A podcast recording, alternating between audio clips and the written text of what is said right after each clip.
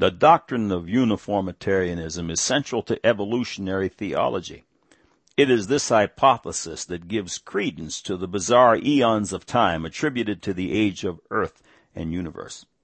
Uniformitarianism theorizes that all things happening in nature today have come about via very slow uniform rates since the Earth's beginning, which they claim was one and a half billion years ago. There is one major flaw in this hypothesis. It's not true. They refuse to acknowledge the global catastrophe that destroyed the world in the days of Noah. Dr. Henry Morris, in the book Defending the Faith, defends biblical geology. He states, If the old world was indeed destroyed by a worldwide flood, then the rocks, fossils, and sediments must bear record to the great fact of the flood. However, the standard geology textbooks are all written around the framework of evolution and uniformitarianism. From a geological viewpoint, if there was actually a universal flood, then all the pre-flood geological and geographical structures must have been changed very drastically. Therefore, we must take full cognizance of the flood in producing that record. For example, there are many great deposits of fossils, often in extensive graveyards of fossils. These seem to speak very clearly of some kind of catastrophe. Fossils, especially fossils in large numbers, don't get preserved unless they are buried quickly. In order to be preserved in the sediments, be lithified, and be preserved for ages, they certainly would have to be buried quickly in an aqueous catastrophe. We also see great faults, fractures, uplifts, and earth movements of a nature entirely incommensurate with anything happening today. We think also of the great regional wide lava flows of the Northwest and of continental glaciers. Almost every geological phenomenon that we may study today indicates that forces in the past must have been operating on a far greater scale than we have now. More and more of even the orthodox geologists today are accepting at least local catastrophism. The old type of uniformitarianism is beginning to go out of vogue. The neo-catastrophists, however, are only speaking of many local catastrophes rather than one global cataclysm. As a matter of fact, some are indeed advocating worldwide catastrophes, but not the biblical flood. Books have been written promoting close flybys of planets, shifting poles, a slipping crust, astral visitors, cometary encounters, asteroid swarms, meteoric impacts, axis flipping, and all sorts of things End of quote. Acclaimed writer, author, and publisher Dr. Ariel A. Roth in the book Origins weighs in on the subject of uniformitarianism. The idea of rapid, unusual, major geological events, catastrophe, catastrophism, and the contrasting concept of low changes, uniformitarianism, have played a major role in the interpretation of the past history of our world. The long ages required for slow uniformitarian changes would demand that we discard the biblical account of a recent beginning when explaining the huge geological layers found on Earth.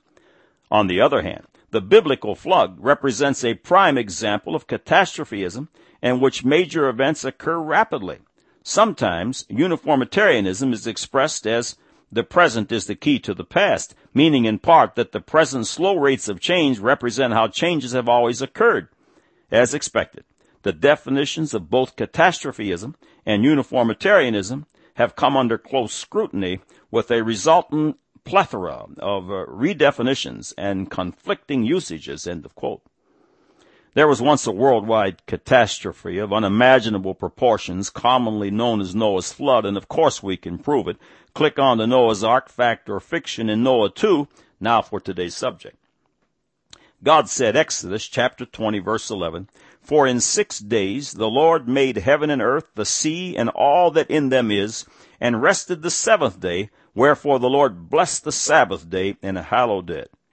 And according to the genealogical record in the scriptures, God created all things just a little over 6,000 years ago.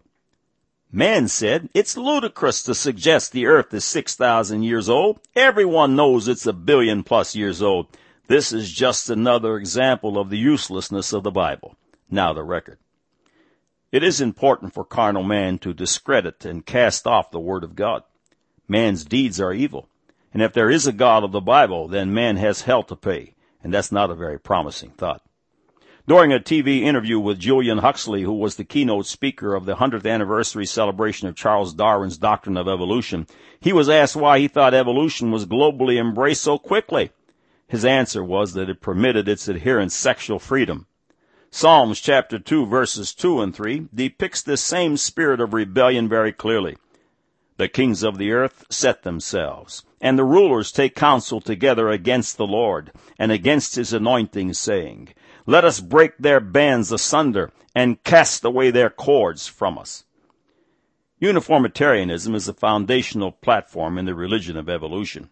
Unfortunately for them, their eons of time have been debunked just one more time. A research initiative called RATE, which stands for Radioisotopes in the Age of the Earth, was launched in 1997 jointly by the Institute of Creation Research, the Creation Research Society, and Answers in Genesis. Rate's team of highly accredited scientists have published another major blow to the camp of the evolutionists. These following excerpts are from an article published in the December 2003 issue of Impact, which carries vital articles on science and creation. The title of the article is New Rate Data Support a Young World. The first excerpt reads, New experiments done this year for the RATE project strongly support a young Earth.